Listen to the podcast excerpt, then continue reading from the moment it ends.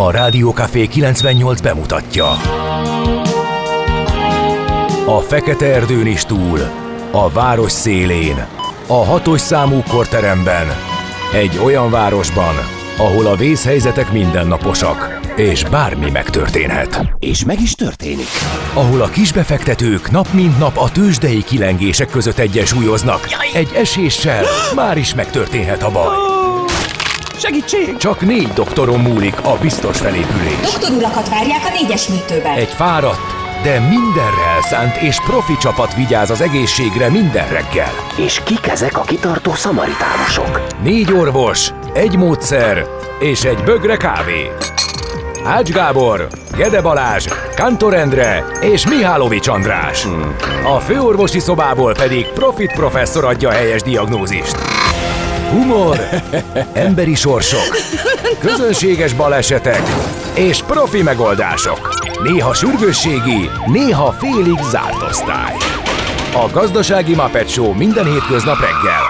Te is figyelj! Neked is írjuk a receptet! De miért? Ha nincs pénzed azért, ha megvan, akkor pedig azért. Millás reggeli. Egy kis kanállal minden reggel, és minden rendben lesz. A Millás reggeli főtámogatója a Schiller Flotta Kft. Schiller Flotta is rendtakár. A mobilitási megoldások szakértője a Schiller Autó tagja. Autók szeretettel. Jó reggelt kívánunk, drága hallgatóink! 2023. augusztus 10-e van töretlen lelkesedéssel termeljük a GDP-t, azért, mert hogy itt van az az ember, aki feltöltődött, és ehhez megvan az energiája, Gede Balázs. Igen, és aki meg le sem merül, az pedig Mihálovics András. Igen, már ezt megkaptam tegnap a Kántortól, és egy bár, én vagyok bár tegnap a, előtt nem is, tudom milyen, ha igen, kitaláltuk, hogy valószínű a motorolaja, tegnap előtt meg, és így utólag is elnézést, hogy Semmi baj. részvételed nélkül téged itt az én kontomra belengére állítottunk, igen, hogy a Matete a adagot vedd vissza, légy szíves, ezt állapítottuk Tessék. meg. Hogy, de, de hogy itt nem lehet megint. Egy akkora, egy akkora adag mateteával készültem, mindenki így készül, meg, mint egy meg, torpedó. Igen, megállapítottuk, hogy a, a, az időnkénti túlpörgésnek ez lehet esetleg okozója. Ez nem majdnem biztos egyébként. Igen. Nos, no, akkor vannak mondtunk? hallgatók, a dátumot mondtuk Jó. meg, ja, a millás reggelit is ja, remélem, tényleg, hogy mondtuk, az. meg, a, meg mondtuk. azt is, hogy a Rádió Café 98-on szól ez a műsor, illetőleg vannak uh, hallgatói elérhetőségeink, amelyet szolgál lelkűen el kell mondanunk közszolgálati okokból, az SMS, WhatsApp és Viber számunk 0636-os 98 0 98 0. Amire jött egy szenzációs tipp, ha bevezetnénk a millás totót, aki 6.25-ig eltalálja, mikor szólal meg aznap a műsorvezető, kap egy millás bögrét. A mai tippem 6.32. Hát ezt valahogy máshogy, máshova kell kötni, mert ezt akár kijátszhatnánk. Mihez képest? Tehát, ugye, hogyha túl sok Igen. jó ajánlat jön, akkor egy darabig csendben vagyunk, lemegy a szignál, csend. Vagy direkt beleszólok és akkor, egy jó reggelt, vagy ah, még nem most, és akkor függ, hogy elé vagy után na, tudod tenni. Igen. Meg hogy most a zene már műsor elem? Igen, tehát valami A szignál már műsor elem? Lehet, a támogatót, azt bele kell, a támogatói spotot bele kell számolni? Nagyon-nagyon ingoványos. Lehet, hogy a szignál induláshoz kéne kötni, mert azzal nem merünk szórakozni, hogy ott hagyunk egy nagy csendet. Na, na. Hát, egy, ha nagyon szükséges, és már nagyon na, fogytál a bögre, akkor persze hozzányúlnánk ehhez az én kontomra, az én kontomra lehet, akkor az Ácséra is, azért Ács Gábornál láttunk mi csuda dolgokat. Ja, hát... Hosszantartó gumizenét. Akar, akaratlanul is tud nagy szüneteket Na hát ez a bizonytalansági tényező, mint a lottóban. Na ezzel még dolgozunk, de az Igen. ötlet nem rossz. Nézzük meg, hogy Gézu, meg Löpapa, meg a többi törzsalgató. Kérlek szépen, akik... Gézu olyat írt nekünk, egy életképet, a változatosság kedvéért. Rózsaszínű, tűsarkos, tanuló vezetős matricájú autóból ugrott ki két csajci, majd a járdától távolabb lévő szögdécselve érte utol a barátnőjét. Más színű lett az egész reggelem, de nem a matrica színével megegyező. Na igen. Ezt már én is láttam, igen, ezt a tényleg tűsarkos életkép, Tényleg életkép, vezetőt. igen. Mm, azt mondja, hogy ez tegnapi, de viszont valahol én is láttam löpapát, igen. Ott van. Azt mondja Morgan Freeman kartársak, és tényleg brrr, de nem bánom, lehet rakni, nem lesz azonnal sat satak az ember, mondjuk, mintha jobban lennének a dobozok, de nem számottevően. Igen, egyébként, ha már a dobozok szóba kerültek, azért készüljünk arra, hogy nem működnek a jelzőlámpák a Kerepesi úton, a Pongrác útnál így kora reggel, úgyhogy figyeljünk azokra, akik arra közlekednek, beleértve saját magunkat is. Na nézzük, akkor a névnaposok, hát mekkora buli lehet az aranyrózsán. Ú, azt hiszem, igen. igen. Ezekben a percekben már a személyzet készülődik, posírozza a lazacot, habosítja a, a tormát. Hűti a pesgőt, hűti durognak a palackok. Zörögnek a helles flakonok. Ja, mert tényleg. hogy Isten éles, értesse minden Lőrinc eh, nevű hallgatót. Eh, nem tudom, hogy ő a Nemzet Lőrince hallgatja, de ha igen, eh, akkor neki is természetesen Há, nagyon sok hát boldogságot neve napja alkalmából. És hát én kérek elnézést, azon népszokás miatt minden Lőrinc nevű hallgatónktól, a dinnyébe vizelés Igen, esete? hogy azzal mit össze... De az reális, nem? Tehát körülbelül Most már nyilván szerintem nem globális felmelegedés ja, hagyjuk. Hát júniusban fűteni kellett, akkor elnyúlik, mondták is, hogy el fog nyúlni a dinnye uh-huh. szezon. Szerintem bátran vásárolhatunk még a következő hetekben is görög dinnyét, mert hogy nem fog bele brunzolni egyetlen lőrinc se, és akkor most tegyék le a nagy esküt. a lőrincek, Igen. hogy nem tesznek ilyet. Na, Na az, az, esemény. az, ez nagyon érdekes, mert valahogy minden nap, amikor én vagyok, van egy Augsburgi csata, képzeld el. Mert hogy tegnap előtt is ö, megemlékeztünk az Augsburgi Ezt csatára. Ezt a Kántor hazudja. El is mondtam. Hát figyelj, hogyha ha azt mondjuk, hogy a, a Waterloo-i csata, és ilyen spektrumon vizsgáljuk, hát akkor a Waterloo csata az azzal kezdődött, mikor Napóleon visszatért Elba szigeteki számüzetéséről hetekkel Igen. vagy hónapokkal korábban. Attól függ, hova tesszük, vagy Na mit, mindegy, milyen tehát, okokat Lehet, hogy aznak van az évfordulója 955-ben, hogy elindultak a magyarok, vagy odaértek Igen. a Augsburg. Na mindegy, ne nagyon beszéljünk Vagy erről. ahogy én megemlékeztem a Merzeburgiról 933-ról, akár azt is lehet előzményként. Igen, azt írta ide a szerkesztő, hogy én ezt tudom. E, igen, beszéltünk is róla, volt már ilyen napi csata, ami az Augsburgi csatát tűzte zászlajára. Itt ugye megint elkövettünk ilyen stratégiai hibát, mert azt hittük, hogy már győztünk. Egyébként tényleg több napig tartott. Aztán elfogják a külföldre menekülni szándékozó 16. Lajos királyt 1792. augusztus 10-én. Ezzel gyakorlatilag megszűnik a királyság, meg maga a király is. Ezt ne felejtsük el azért. Aztán 1861-ben az amerikai polgárháború első nagyobb csatája a Wilson Creek ütközet, és pont augusztus 10-ére esett, miként Japán kapitulációja is augusztus 10-ére esett, csak ez már 1945 Az már az utolsó történt. mozzanata volt, vagy talán a lezárása a második világháborúnak. Az Európa Tanácsra is emlékezzünk, mert hogy 1949-ben alakuló ülést tartottak augusztus 10-én e testület tagjai, illetve 2000-ben reppenjünk át, Magyarót külterületén ideiglenes jelleggel a Forma 1-es autóverseny napjaira létrejött az első magyar türelmi zóna. Hú, emlékszem erre, Igen. ilyen bodagákban, meg igen. lakóautókban, hát nem éppen európér türelmi hát, igen. zóna alakult ki, és ahhoz képest, hogy 2000-et írtunk, és meg is ezekkel. Hát, a türelmi zóna mint... Ez, azt nem értem, hogy ez olyan kardinális kérdés volt egy időben, emlékszel? Igen, nem is igen. a Forma 1 ment a vita, meg a pályáról, meg a Nigel Mansellről, meg nem tudom, legyen, hogy legyen-e, meg engedjék-e, meg ne, és akkor hmm. engedték, akkor miért engedték, és ha nem engedték, hova, miért nem? Igen. Mert a és... Magyar Ródi pályán kívül máshol is születtek, azt hiszem, ilyen város Légyogtok. szélen, vagy nem. Ne, ne, nem is tudom, de csak rémlik igen, hogy volt itt egy nagy ilyen türelmi zóna fellángolás és, és létesítési nem tudom egyébként, hogy mi van a szabályozás, de hogy ez ilyen, ez ilyen adakta került ez a, ez a türelmi zónás dolog. Azt hiszem, hogy úgy határozták meg a türelmi zónákat, mint a szélerőműveket, hogy sehol nem lehet, mert olyan a szabályozás. Igen, igen, igen, azt hiszem, mert igen, Tehát, iskola környéke. Lehetne, de nincs. Ez, igen. Nos, születésnaposok Leo Fender rádiómérnök, hangszer, tervező. Ő volt a mérnök, aki megváltoztatta a rockzenét. Ezt itt a vastagon szedve ide a szerkesztő 1990 született ezen a napon augusztus 10-én. Mert egyszerű rádióból tulajdonos volt, és a rockzene kereszt apjává vált, egy fizikát tökéletesen ismerő mérnök tudását és egy zeneimádó gyerek lelkesedését ötözze, azon innovatív ötleteket valósította meg, amelyek forradalmat indítottak a könnyű zenében, a művészetben is, meg a hangszer eh, gyártásban is, úgyhogy rá emlékezünk. úgyhogy Hát az a villanygitár apja lehető, gondolom én. Nem? Én is azt olvasom, igen, hogy a pickup, ami ott benne van, mi, hát mi a zenéhez jobban értő kamasz barátaim, én csak a pákát tartottam, vagy a cint dugtam oda, csináltak elektromos gitárt, akár dobgitárból is ilyen pickupok beszerelésével.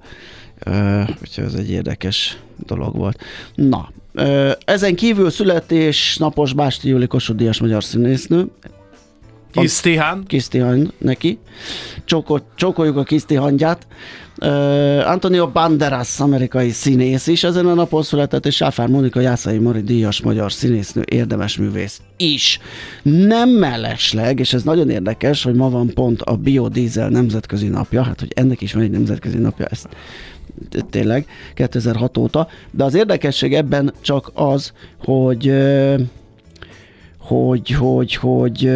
Hát ellentmondásos ennek az egész uh, működése, igen. mert hogy azt mondják, hogy ne tüzeljük el traktorokba azt, amit egyébként a jószág, vagy mi meg Hát a termőterület csökkenés, igen. vagy hogy annak a mm, mm, kárára üzemanyagot csinálni, ugye az egy eléggé ö, rázós dolog. Na no. jó, hát akkor ennyi fért bele a tarisznyába remélem nem keserű magába, egy éh homra, és most az első zene után megnézzük, mit ír a magyar sajtó. Ami nem megy, azt nem kell erőltetni. Millás reggeli. Nézzük ki, mit ír. No, hát figyelj ide, népszavával kezdünk, akkor, amit jól uh, sikerült átböngésznem. A vezető anyag kényszer találkozások címet visel. Ha a nyakunkba ömlik az összes időpont foglalás, az kezelhetetlen helyzetet teremt a rendelőinkben. Erről beszéltek a lapnak nyilatkozó házi orvosok. A, a doktorokat arról a társadalmi egyeztetésre bocsátott rendelet tervezetről nyilvánítottak véleményt, mely újra szabályozná a szakrendelésekre való időpontfoglalást. Ez szerint jövő év márciustól a nem beutaló köteles szakrendelésekre is a házi orvosok foglalhatnának időpontot a pácienseiknek. Uh-huh. Figyeljünk oda! Most évente 70 millió alkalommal találkozik, amint egy 5800 házi orvos a páciensekkel. Egy érintett szerint ha erre még ráterhelődik az időpontfoglalási rendszer forgalma, a kényszer találkozásokkal akár harmadával is nőhet a szám. Egy másik nyilatkozó szerint két sor lesz, az egyikben az ellátásra szorulók, a másikban az időpontfoglalók vagy a már meglévő előjegyzéseiket módosítók gyülekeznek. Majd rész, további részletek a labban. Aztán itt van még Hát gyors jelentés, dömping, mert hogy Igen. a Telekom is megjött, az is brutál jó lett, mert hogy ugye az inflációval kiigazított díjszabás most már teljes mértékben beépült a éves eredményekbe, úgyhogy szemmel látható és óriási ö, eredményt és bevételt hozott. Az OTP, hát az meg, az meg kész, hát az botrányos mit akkor a profitot hozott össze az OTP három hónap alatt, amit a története során egy egész év alatt is csak ritkán tudott, írja Nagy Viktor a portfolio.hu-n, és óva int attól, hogy természetesen ez, miután negyedéves profitról van szó, nem kell megszavazni négyel, és akkor kijön, hogy micsoda giga éves eredményt tud produkálni. Vannak benne olyan tételek, amit tényleg úgy tolták meg, hogy hogy akár egyszeriek is, mondjuk egy céltartalék visszaírás, de azzal együtt nagyon-nagyon-nagyon jól sikerült, úgyhogy biztos, hogy lesz erre egy pozitív reakció. A portfolio.hu-n van egyébként egy méretes elemzés a számokról. Meg szerintem ott van a Telekom is, ott láttam azt is, igen.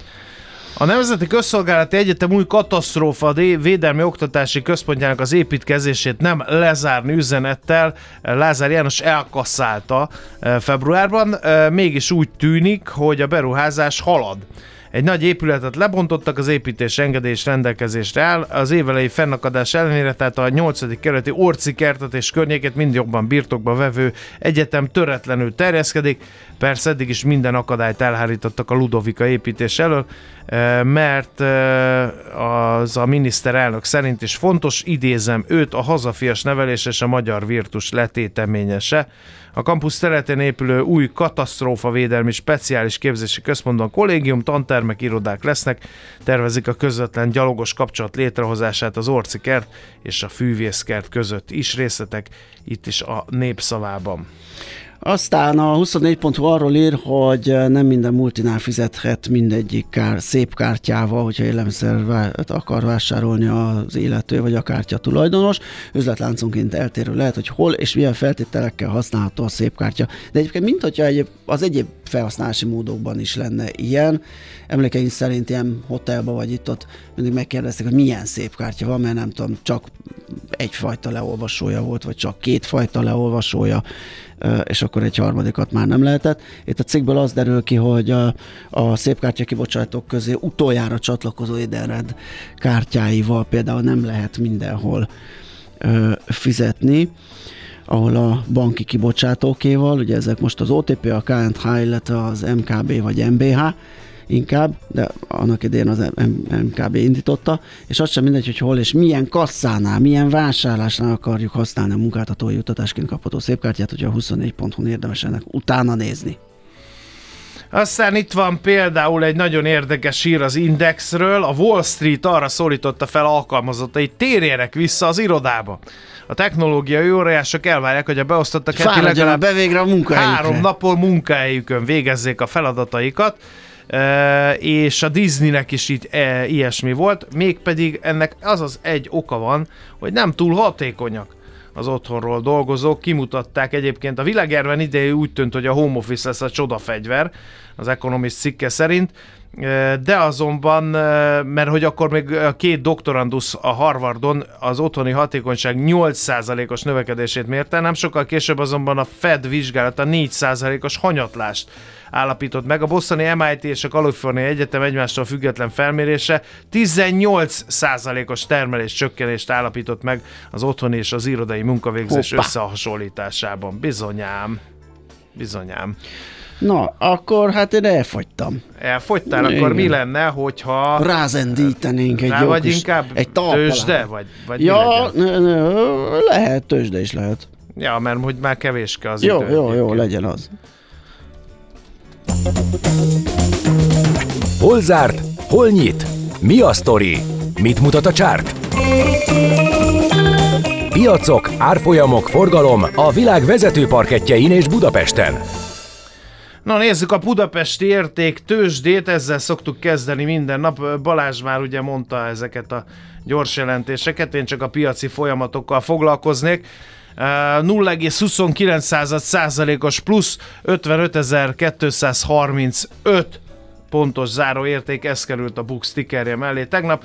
Az OTP, ahogy sejteni lehetett, a nagy menetelés után megpihent egy kicsit, 1,3%-os mínuszban zárt, 13.685 forinton pihen egy kicsit. A MOL magához tért 1,58%-os plusz hozott össze, 2698 forintig ment fel.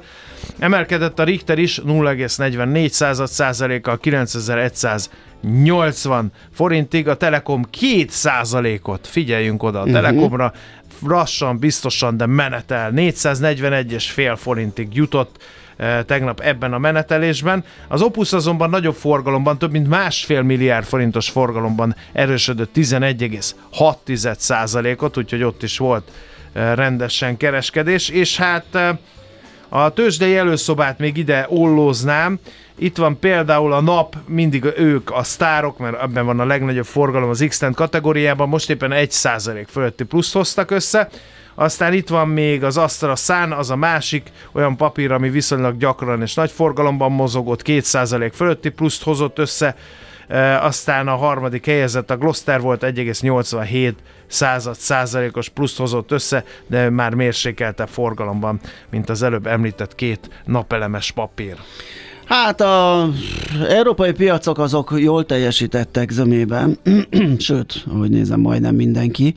A legpengébb talán az olasz volt 1,8%-kal, ugye itt még tegnap előtt volt egy méretes nagy esés, amit a bankok vezettek, mert hogy bevezettek ott is egy 40%-os különadót, viszont tegnap megjött a hír, hogy azt megsapkázzák, vagyis nem korlátlanul vetik ki, hanem bizonyos hát határt szabna. Persze. Szerintem a tőzsdei reakció az Persze. fájtott. Úgyhogy a, onnantól meg visszapattanás jött, úgyhogy ezért, ezért volt ekkora menet az olasz piacon.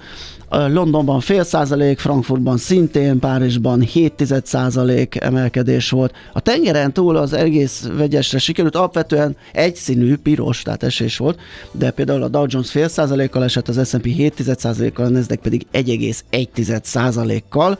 Alapvetően a mai fogyasztói árindexet várja mindenki, mert ebből próbál majd következtetés levonni arra vonatkozóan, hogy a Fed mit léphet a következő, következő kamat döntő ülésén. Ehhez jött egy kis adalék, tegnap termelői árindex valamelyest emelkedett, de nem hiszem, hogy ez okozta a mínuszt, mert akkor azt láttuk volna a dollárban is, a dollár meg viszont annyira nem nagyon mozgott. Az euróval szemben például viszonylag stabilan, ezt az 1,0980 környéki szintet tartja, néha 70, néha 85, de alapvetően itt is az látszik, hogy a várakozás lesütött, rásütötte a bélyegét az árfolyam alakulásra, és még Ázsiát megnézzük, ott is kicsit borúsabb a kép, követve a tengeren túl. Tokió fél százalék mínusz, Hongkongi Hang Seng az 9 százalék plusz, India 1 százalék mínusz, Új-Zéland tud zöldbe ö, keveredni 4 százalékos az emelkedés, és Shanghaiban 3 százalék a mínusz per pillanat.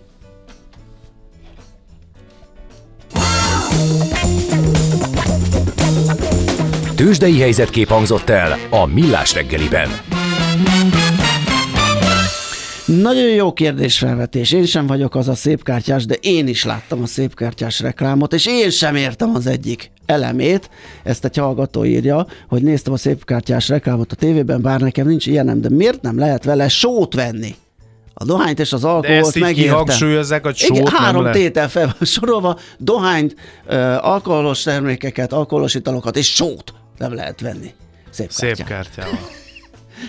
ez, nem tudom, ez, ez, hogyha van valakinél magyarázat, azt álljuk nagy szeretettel, mert ö, ez nekem sem állt össze annyira. Na, ezt meg viszont, viszont ö, de jó, millás reggeli régi szignál. Hát ez a Milyen? San Francisco utcái ja. hallattál, mindenki visszasírja a régi szignál, ja, ez ja, ja. egy másik rádió, másik kor, másik, másik korszak, történet. Más, tehát hogy ez nem lesz újra, ez, igen, Biztos, ez nagyon nem. máshova köt bennünket, ami nek vége, és többen emlékeztetnek, hogy szeptemberi lőrinc. Hogy a nemzet lőrince is szeptemberi, meg szerintük... Ezt honnan a... tudják? Egyébként nem tudom hogy ő mikor Nem tartja. tudom, ez nekem nagyon gyanús. Szerintem egyébként korunk Magyarországán minden nap lőrinc nap van. Az, arról hát minden nap kap valami ajándékot. Nem beszélve. Igen. Az élettől. Igen, igen, igen. De a dinnye dologban szerintem inkább ez az augusztusi. Hát utána nézek ennek. Hát nézzél utána már, létszi. Hát mert hogy gondolom a nagy melegek, azok nem tesznek jót. Ugye régen nagy melegek voltak, mert most ugye. Hát most igen. jött egy ember itt a kirakat előtt felöltőben, tehát hogy Ja. Tehát, hogy kabátba járnak az emberek. Hát a rekorder az uh, tegnap egy bokáig érő uh, Puffy Jack is Tényleg? Uh, hölgyet is láttam, ő nagyon fázhatott, úgyhogy az időjárás az mondjon le Én valamelyik hűvös reggelen tegnap előtt azt hiszem sálba burkolózott Na, embert tessék. is láttam. Erre mondta az Endre, hogy ő is sába jött, na jó, de ő még biciklivel, tehát az az ellenszél. Igen. Az értékes hangunkat persze, hogy védeni kell, mert különben mire beér, nem tud dolgozni, aztán viheti el a hátán a másik műsorvezető a sót.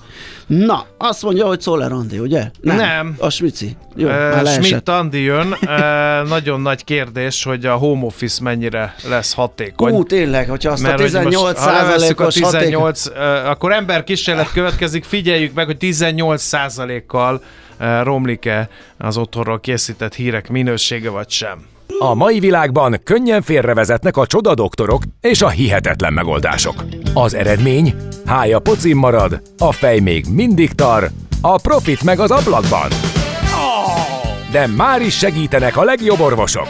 Doktor megelégedés, doktor higgadság, doktor vidámság és doktor nyugalom. Doktor úr, ennek össze-visszaver a GDP-je, a pulcosa meg egy csökkenő gyertya. Két végéről égette. Ezt visszakalapáljuk, és olyan hozamgörbénk lesz, amilyet még dr. Alonso Mózdi sem látott. Millás reggeli. A gazdasági Muppet Show. Figyelem! Fogyasztása függőséget okoz. A Millás reggeli főtámogatója a Schiller Flotta Kft. Schiller Flotta is rendtakár. A mobilitási megoldások szakértője a Schiller Autó tagja. Autók szeretettel. Jó reggelt kívánunk mindenkinek, 7 óra 9 perc van, megyünk tovább a Millás reggeli, itt a Rádió Café 98.0-án, augusztus 10-én csütörtök a reggel Mihálovics Andrással. És Gede Balázsral, jó reggelt kívánok én is mindenkinek. Azt írja a házitról, a műszakkezdés kantor pontosságúan 6.30-ra sikeredett, és jó reggelt kíván ő is. Igen, valószínűleg... Ez ő az szignál. I betűnél, hogyha lapozol, az iróniához tartozik, mert a kántorra volt olyan, hogy 34-kor jelentkeztünk be. Tényleg? De persze. Na, ő nagyon, ez... nagyon mediterrán Na. az Endre. Valaki nagyon dicséri a tegnapi Kraftwerk koncertet. Igen, igen. Magát a fent nevezett műsorvezető kollégát valaki látta? Mert akkor tudunk egy kántor spottingot falazni itt a műsorban. Mert Miért ő ott volt? Mi hetek óta készül. Hetek Tényleg? óta. Igen. Uh-huh. Én magam nem értem, hogy miért ez a lelkesedés, de hetek óta készül. Pedig ő nem egy ilyen Kraftwerk fan, és nem egy elektronikus zene fan, hát ő a banjo fan, nem? Banjo fan, van banjo elektro- a Kraftwerk? Valamiről is. nem tudok? Azért van, mert Van egy... banjo az elektronikusban, Igen. értem. Igen. Nyugodtan uh, egyétek de... a dínyét, szeptember 5-én is van Lőrinc nap, azt teszi tönkre, egyébként pedig az én drága öcsémnek boldog születésnapot kívánok írja a Viki hallgató. Hát akkor átadtuk ezt is. Az Augsburgi csata, illetve a 16. Lajos elkapása, illetve a Magyaródi türelmi zóna emlegetésével ünnepeltük az öccsét Viki hallgatónak, úgyhogy reméljük boldog volt. Na, van-e még valami? Ö... Ja, döhög, figyelj, a, ma az adás folyamban a legnagyobb figyelmet kiváltó hír az az egy nappal előbb hozzák a nyugdíjat. Ja, igen. Hogy erre igen, mennyien igen, írtak? Igen. Hogy marha nagy segítség, köszi. köszi meg, meg, hogy, hogy ez van a törvényben, hogy a 12-ét megelőző munkanapon kell, igen. amúgy is, stb. stb. stb. Úgyhogy, hát nem gond, mert hogy mi nem beszéltünk erről, ezt a Schmidt-Andi home office-ból pumpálta hát, ugye az éterbe, úgyhogy... ezt akkor igen. a súlyúnak, hogy ezt itt most jó kitárgyaljuk, úgyhogy szerintem ez épp elég is. Még nem, a... de majd eljön az idő, amikor lehet, hogy nem a rádió nyilvánosság előtt, de hogy Ja, Majd igen. Ki fogjuk tárgyalni, hogy miért nem küldik a nyugdíjamat. Igen, várjuk a pénzes postát. Igen, vagy kiküldjük a feleségünket otthonkába, hogy ő várja. Igen. És akkor az asszonyok majd ott beszélgetnek egymással, hogy miért nem jön a postás. Na, nézzünk esemény. Akkor ugorjunk, vagy... mondta Possalaki bácsi. Budapesti híreket. Egyre nagyobb buborékban élünk, de milyen szép és színes ez a buborék. Budapest, Budapest, te csodás! Hírek, információk, események, érdekességek a fővárosból és környékéről. És ha már szóba jött az, okto- az augusztus 12-e, ugye itt a nyugdíj kapcsán, hogy előre kell hozni 11-ére a kifizetést, akkor a 12-ét más megvilágításba is helyezhetjük, mert hogy lesz egy remek program az Aeroparkban, ugye ez a Ferihegyi Repülő Múzeum, és különleges repülőtéri járművekkel és oldtimerekkel készülnek a programra a szervezők, kivilágított pilótafülkékkel, hajtómű indításokkal, mesélő pilótákkal, pályaválasztási foglalkozásokkal és bemutatókkal, repülős talkshowval és éjszakai repülő, vagy reptér látogatással is, valamint szabadtéri mozival. Azt hiszem elég sűrű a program, aki a repülés szerelmese. Ács Gábor biztos ott lenne, ha nem máshol. Nem tudjuk hol van, mert totál eltűnt. Tehát ilyen se kép, se hang, semmi. Ja, hát ez stábbetegség. Igen. Na, valaki tudja, mi van a Népligeti felüljáróval? Mert mások se. Az eredeti tervek szerint már nyár közepén feloldották volna a korlátozásokat, de még nincs döntés arról, hogy mi legyen a Népligeti felüljáróval. Marad-e vagy elbontják? A Budapest közút ZRT nyilatkozta ezt a világgazdaságnak. Azt is írták, hogy 5 hónapja tartanak a vizsgálatok, még nem ismertek az eredmények, így aztán egyelőre marad a felüljáró részleges lezárása. A hídon a városközpont irányába egy forgalmi sávon lehet közlekedni a kettő helyett, ugyanis a centrum felé vezető oldalon a külső sávot kb. 200 méter hosszan a pénzverde előtti résznél lezárták. Egyébként a felüljárót 1978-ban adták át a forgalomnak, nettó 185 millió forintba került az a felmérés, ami zajlik. Arra a kérdésre keresik a választ, hogy el kell -e bontani, vagy sem. Két hossztartó gerendát távolítottak el a vizsgálat érdekében a Népligeti felüljáróról, tehát akkor eredmények később. Aztán a közösségi közlekedés különösen a rendezvény idője alatt sűrűbben és éjjel-nappal közlekedő hévet javasolja a Sziget, Sziget Fesztiválra érkezőknek a Budapesti Közlekedési Központ mert a rendezvény környékén, különösen a Mozaik utcán jelentősen megváltozik a forgalmi rend, és a megszokottnál több gyalogosra kell számítani. Hát nem látom azt, hogy az okokozati összefüggést, én azért gondolnám, mert egész egyszerűen nem tudsz, tehát saját autóval tök hülyesség, nem tudod hova rakni a taxinál meg olcsóbb, úgyhogy ezért a legpraktikusabb és legkézenfekvőbb a közösségi közlekedés használata. Ugye augusztus 10 és 15 között rendezik meg a Sziget Fesztivált az Óbudai szigeten. Ahogy hallottuk, Tényleg az Kádár Tamás indul, nyilatkozatában, ugye azért lett keddig, mert a Billy akkor Eilish... rá Billy. igen, akkor Aki egy nő. Akkor, igen, akkor indítja az európai turnéját, és annak első állomásai. Nagyon szín. elgondolkoztam, hogy fent nevezett koncertjére kilátogassak Én is. De bevallom őszintén, hogy néhány tracklistbe belehallgattam, és később terveztem rituális öngyilkosságot elkövetni. Nem úgy, szereted Billy-t? Hát olyan Eilish. mély... Nem, van, van olyan, de van hát olyan, én az nem... úzósabb, mulatósabb uh-huh. zeneszám, hogy nagyon ilyen, nagyon ilyen melankolikus inkább kicsit. novemberi hangulatot idéző semmi nyári koncertet ad. Na, úgyhogy én úgy döntöttem, hogy ezt most Hogy mégsem. kihagyjuk. Hát akkor te nem tudod. Nem tudom, mi a jó, még igen. egy jót mondjuk. Ja, direkt éjjel kettőkor, csak szolidaritás. Csak azért, mert jár végre, ugye? Igen. Na. Na jó, hát okay. akkor ez volt a Budapest Aztán rovatunk. rájöttem, csak elvesztettem a De fonalat, mire? hát a biodízel napján, hogy ja. miért van jelentősége, hát azért, mert gázolajról, benzinről is fogunk most beszélgetni pár perc múlva a zene után Plecser Tamással, az Erste befektetési ZRT olaj- és gázipari elemzőjével, hiszen méretes dráguláson van túl, és, és valamekkorában előtt előtte, igen, igen az üzemanyag ára. Nekünk a Gellért hegy a Himalája. A Millás reggeli fővárosi és agglomerációs infóbuborékja hangzott el.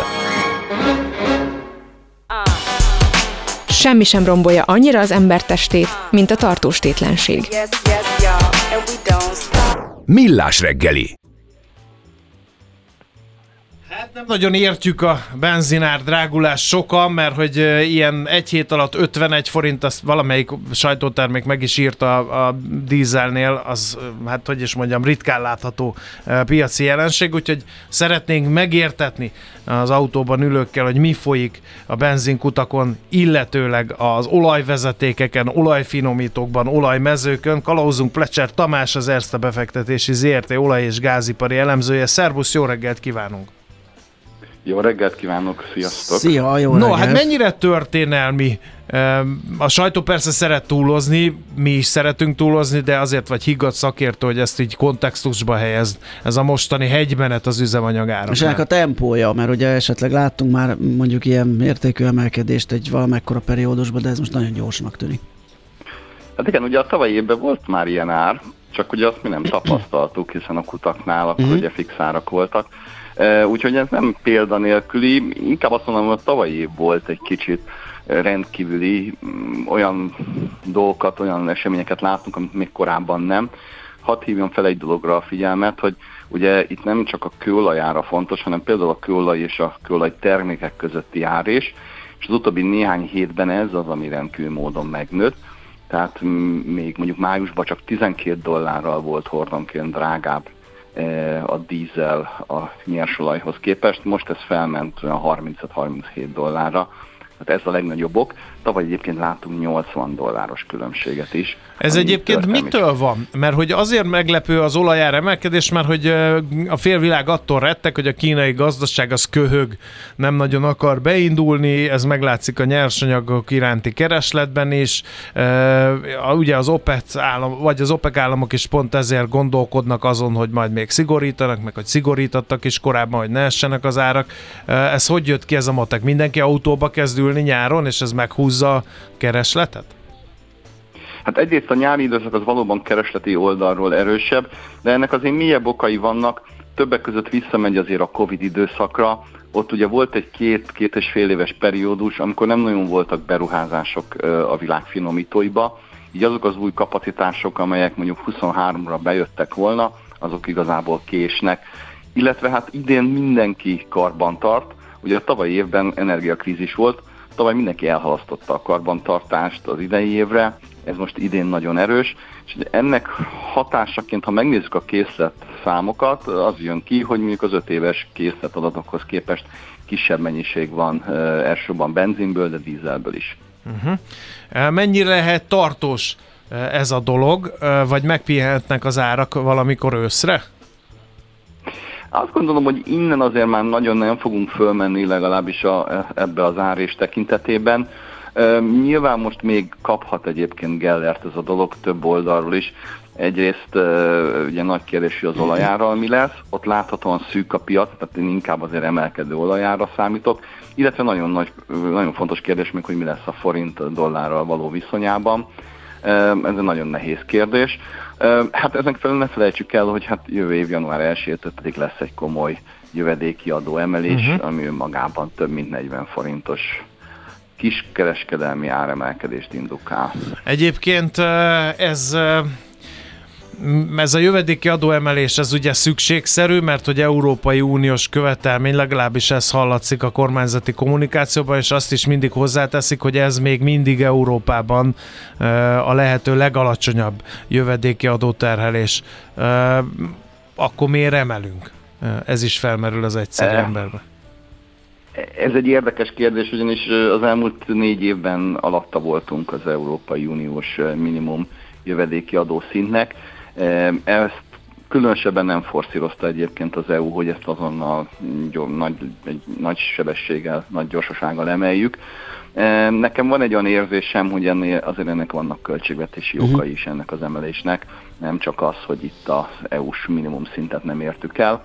A környékbeli országok között van más is, aki egyébként alatta van ennek az EU uh-huh. minimum. Tehát egy ilyen mértékű emeléssel is nagyobb bevételre tehet szert a költségvetés azzal együtt, hogy számítani kell esetleg a fogyasztás visszaesésére, mert hogy olyan magas lesz az ár? Hát ez egy izgalmas kérdés. Én azt gondolom, hogy itt a, ami fontos, az elsősorban mondjuk a német-magyar reláció, uh-huh. ugyanis az átutazó forgalom illetve a, a szállítás az ugye el tudja dönteni mondjuk egy nyugat-kelet-európai relációba, hogy hol tankol, és hogyha mondjuk a magyar ár magasabb a németnél, főleg a dízel esetében igaz ez, akkor ez okozhat egy olyan változást, hogy mondjuk nem Magyarországon tankolnak meg a kamionok. Na most úgy néz ki, hogy azért ezzel még talán egy picit alatta maradunk a németnek. Uh-huh. Egy kicsit nagyobbra nyitva a spektrumot, hogy megnézzük a kínálati oldalt is, mennyire hatnak az orosz szankciók a kőolajpiacon mert hogy megint csak élénkülnek azok a, a vélemények, mi szerint, sőt, azt hiszem maguk az oroszok nyilatkoztak is valami olyasmit, hogy miből finanszírozzák a háborút, hát az indiaiak, indiaiaknak eladott és Európában felhasznált kőolajból például. Ez egy kicsit ilyen ironikusan hangzik, de van-e ennek relációja? Ugye legutóbb, mikor erről beszéltünk, akkor találgattuk, hogy hogy hatnak a szankciók, lehet-e látni ezeknek a hatását most a piacon? Hatnak azért ezek a szankciók, tehát az látszik, hogy Oroszország kőolaj és kőolaj termék exportja, főleg most júliusban azért visszaesett valamelyest, illetve az elérhető árbevétel kisebb, mint szankciók nélkül. Azonban ez a piac borzasztó hatékony, és ez egy nagyon keresett termék. Ennek megfelelően nagyon gyorsan kialakultak azok az alternatív útvonalak, amelyek ezt a hatást tompítják. Úgyhogy az látszik, hogy időben azért ezek a szankciós hatások legalábbis amik közvetlenül ugye az orosz olaj és olajtermék exportot érintik. Szóval ezek azért kezdenek a hatékonyságukban csökkenni. Nyilván van a szankcióknak egy hosszabb távú hatása is, ami az orosz kőolaj és, és szénhidrogén termelése általánosságban igaz. Ezek természetesen hatnak, de azért ezeknek a kifutása mondjuk több év. E, Tehát ez... ami mondjuk közvetlenül volt, annak azért a hatása csökken. Itt, itt olyan trükkökre kell gondolni, ami megint csak megjárta a világ sajtót és a magyar sajtóba is begyűrűzött, hogy kihajózik az orosz tanker, átfejtik egy indiaiba, és az meg eljut oda, ahova éppen szükség van? Hát többek között igen, illetve többek között az is, hogy egy hatalmas nagy ilyen úgynevezett fekete flottát hozott létre Oroszország, amely gyakorlatilag a, nemzetközi szankciókat meg tudja kerülni, képesek mondjuk biztosítást kötni nem nyugati cégekkel, ami szintén nagyon fontos feltétele ennek az iparágnak. Tehát az látszik, hogy itt azért a, a világ nem nyugati része megindult, és ebben nagyon jó üzleti lehetőséget látott, és ezek az üzleti lehetőségeket kihasználva gyakorlatilag biztosan tudják azt, hogy az orosz olaj eljut mondjuk Indiába, Kínába, vagy más harmadik világbeli országba. Uh-huh. Aztán vannak olyan elemzői vélemények is, hogy nagyot esett az olajár. Mert hogy akár még az OPEC Plus is összeomolhat, ezt is olvastam valamelyik portálon. Illetve kérdés, hogy az OPEC-nek még mennyi befolyása van az árakra, hogy a döntések pillanatában látszik, hogy van elmozdulás, de mennyire uralják ők még ezt a piacot? Én nem látom azt, hogy az OPEC plusz összeomlana, sőt igazából az látszik, hogy az utóbbi 5-6 évben javult is a koordináció Oroszországgal, illetve az uh-huh. OPEC-en belül is. Ami fontos tényező az az, hogy az amerikai palaolajtermelés növekedéssel lelassult, ennek megfelelően a keresletnövekedés egy nagyobb részét tudja az OPEC kielégíteni, Aha. ergo eh, az OPEC-nek a befolyása tulajdonképpen nő most nő. a piacra. Uh-huh. Amit kérdeztetek az elején, hogy összeomolhat-e az olajár, egy érdekesség van a világpiacot megnézve. Ugye látszik az, hogy Kína gazdasága nagyon komoly gondban van, Európában ipart nem tud helyreállni. Tehát egyedül az Egyesült Államok most a világgazdaságban a nagy központok közül, ahol tényleg erőteljes növekedés van, vagy legalábbis a gazdaság állapota jó állapotban van, ha az amerikai gazdaság is jelentősen belassul, mondjuk az év végére, az tényleg elhozhat egy jelentős olajár csökkenést, és az mondjuk valóban mondjuk visszavetheti a magyar kiskereskedelmi benzin és dízelárakat is. Uh-huh. Tehát ez, ez az a tényező, amit tulajdonképpen ezt az egészet visszább húzhatja. Én az OPEC esetében nem látok problémát. A, beszéljünk egy kicsit, ha már olajról beszéltünk, a gázról is, mert nem nagyon van róla szó, mert elviszi a sót. Már pedig az ősz, a meg a tél De hát most van a tárolási időszak, Igen. és egyáltalán nem mindegy, hogy milyen áron tároljuk be azt a gázt, amit majd télen el fogunk fűtögetni. E, hogy áll a gázpiac? Itt is hatnak az orosz szankciók, vagy ott zavartalan a szállítás mondjuk Magyarországra, illetve hogy állnak a tárolók, nem tudom, rálátásod van erre? Igen, hát ugye a, a nyugat ugye a szankciókat nem terjesztette ki a földgázra, ezt milyen ki szeretném emelni, mert ez mindig gyakran felmerül, hogy, hogy milyen szankciók vannak a földgázpiacon. Nem, földgázpiacon nincs szankció, tehát ott uh-huh. Oroszország akár vezetékes, akár cseppfolyós formában adhat el Európának, és ad is el egyébként. Az látszik, hogy a tárolói töltöttség olyan 87-88% körül van, ami nagyon magas, különösen úgy, hogy november 1-ig kellene elérnünk a 90%-ot, hát ami ugye gyakorlatilag itt van a küszöbön. Tehát bőséges a kínálat, és, és az azonnali árak Európában alacsonyak is, de legalábbis ez a 30 euró per megawattóra körüli ár, ez kvázi alacsonynak számít. Én azt gondolom, hogy mm, a télre jó fel vagyunk készülve, az izgalmas időszak akkor lesz, hogyha jön majd a téli hideg, hogy ez mekkora mértékű uh-huh. lesz, milyen lesz az európai gazdaság növekedése, lesz-e ipari kereslet, ami most abszolút nincs, tehát tavaly gyakorlatilag leesett az ipari kereslet, és azóta szinten maradtunk. Én azt gondolom, hogy alapvetően változékony piac lesz télen, nem lesznek ellátási problémák, és a mostani árakhoz képest azért magasabb árak lesznek tehát mondjuk egy ilyen 50-60 euró per megawattórás árakat látunk. De ezek a bődületes időszakra. nagy árak, amikkel mindenki hüledezett, azok már kötve, hiszem, hogy visszatérnek, gondolom ezzel egyetértesz. Ezzel egyetértek, igen. Mm. Tehát változékony piac lesz, de nem lesznek magas árak. Lehet olyan forgatókönyv, esetleg, hogy fölmegyünk 100 euró per megawattár óráig, vagy esetleg valamelyest fölé, de ha, ahhoz mondjuk kell egy hideg tél, kell egy újra beinduló európai gazdaság, és kellenek mondjuk ellátási problémák egyszerre, én nem látom, hogy ez uh-huh. egyszerre bekövetkezne. Ugye a benzinnel kezdtük, fejezzük is be a benzinnel, eh, méghozzá benzinár totóra hívnánk eh, képletesen, amiben vagy beszállsz, vagy nem persze. Eh, mondják, hogy ha jövedéki adóemelés, meg minden így marad nagyjából a kőolaj piacon, akkor januárban ilyen 700 a forintos kezdődő, hetessel kezdődő kutakon kiszámlázott ára kell berendezkednünk. Ez reális? Én azt gondolom, hogy igen. Én azt gondolom, hogy igen. Nyilván ez attól függ, hogy tényleg lesz-e és fennmarad-e a gazdaság növekedés, vagy adott esetben beindul-e Európa és Kína ismét, de ha, ha nem lesz meg rázkodtatás, akkor van rá esély, igen. Oké, okay, nagyon, nagyon köszönjük. szépen köszönjük. Jó munkát, szép napot! Szia! Köszönöm én is, minden jót nektek is. Szia! Plecser Tamással az Erste befektetési ZRT olaj- és gázipari elemzőjével néztünk rá a benzin és gázolaj árának alakulására, a mögöttes mozgató erőkre, meg egy kicsit a gázzal is foglalkoztunk. Megfelelő alapozás nélkül semmit nem lehet jól megépíteni. Kerüld el az alaptalan döntéseket. Ne építs ferde pénztornyot. Támogasd meg tudásodat a Millás reggeli heti alapozójával.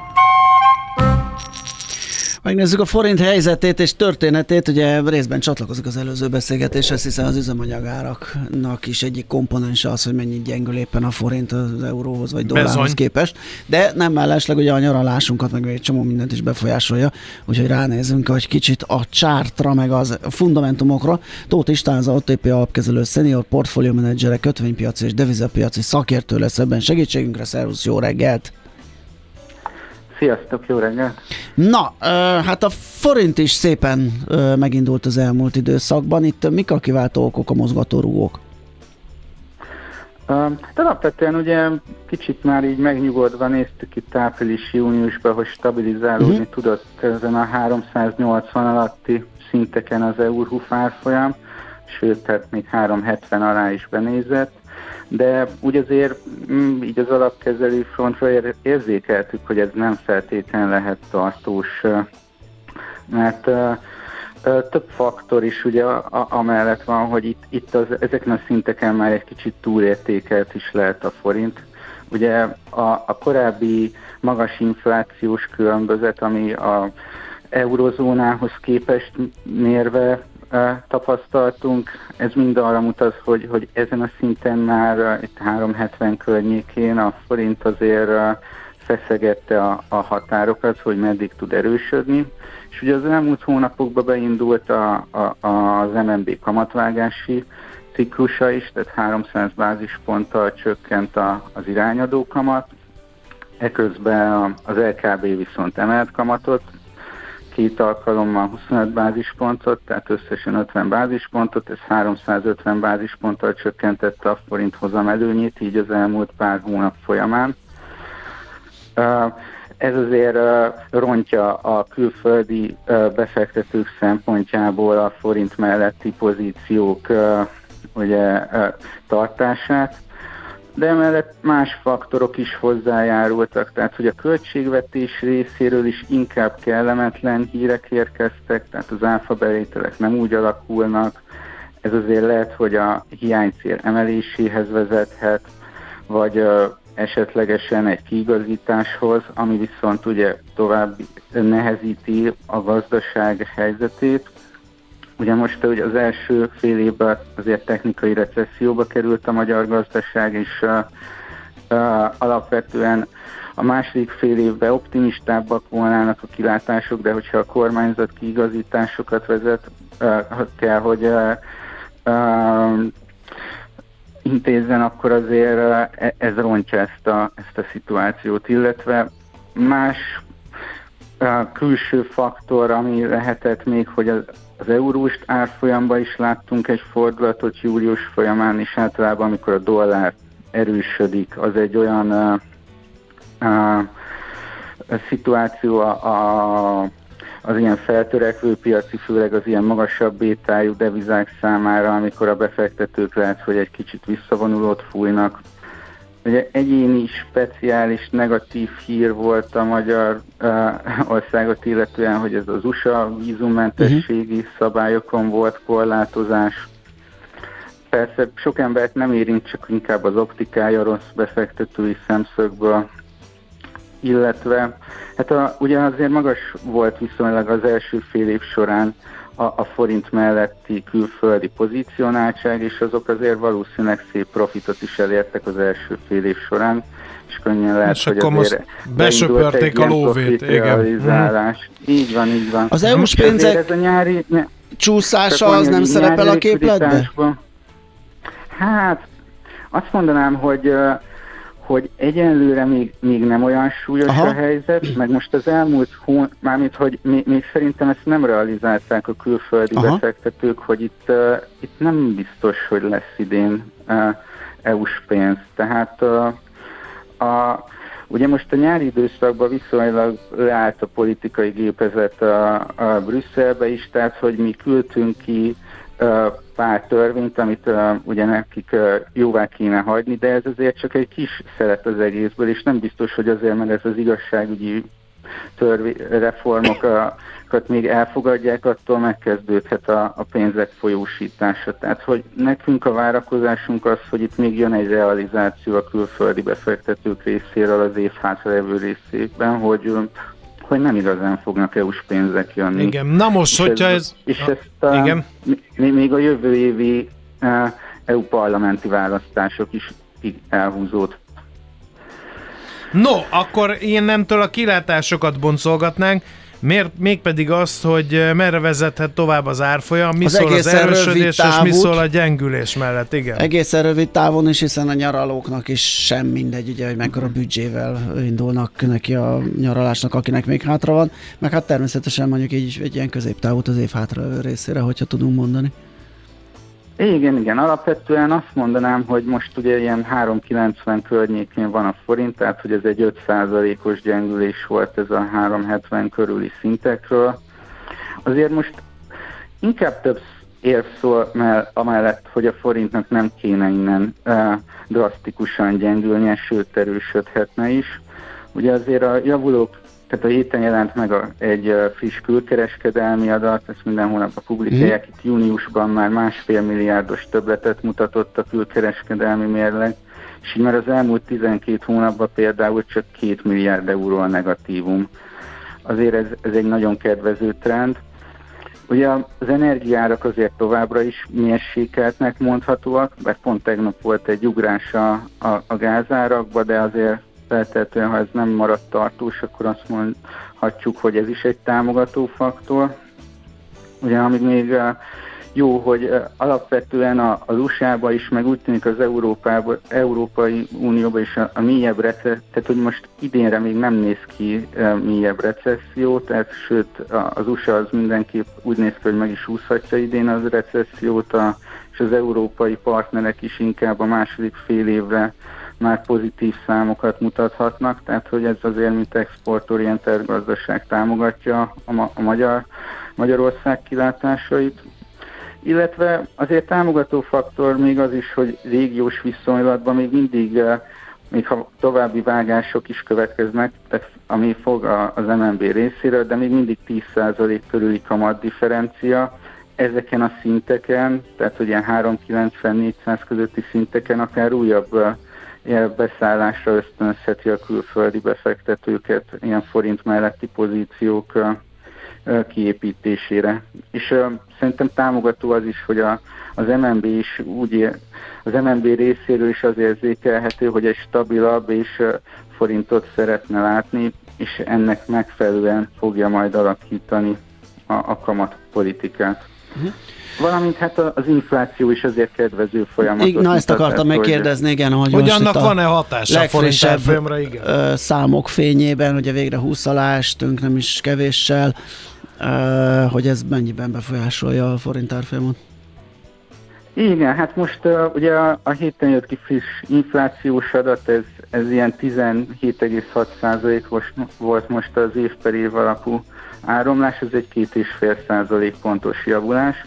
Ugye ez egy kicsit ilyen önbeteljesítő kör, mert ha, ha gyenge a forint, akkor az infláció is magasabb, tehát hogy inkább azt mondom, hogy a érdekünk volna egy erősebb forint, hogy az inflációs célok is minél előbb tudjanak teljesülni.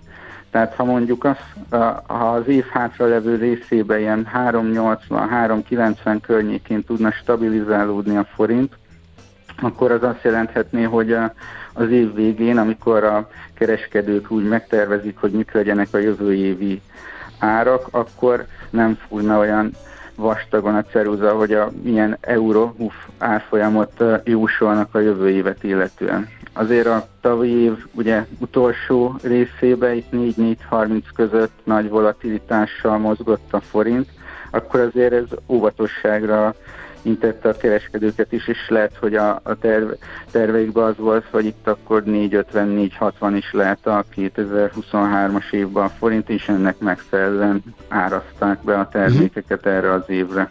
Világos. Tehát, hogy e, e, ez, ez egy hátszél lehet az infláció csökkenésébe is, hogyha stabilizálódik a forint.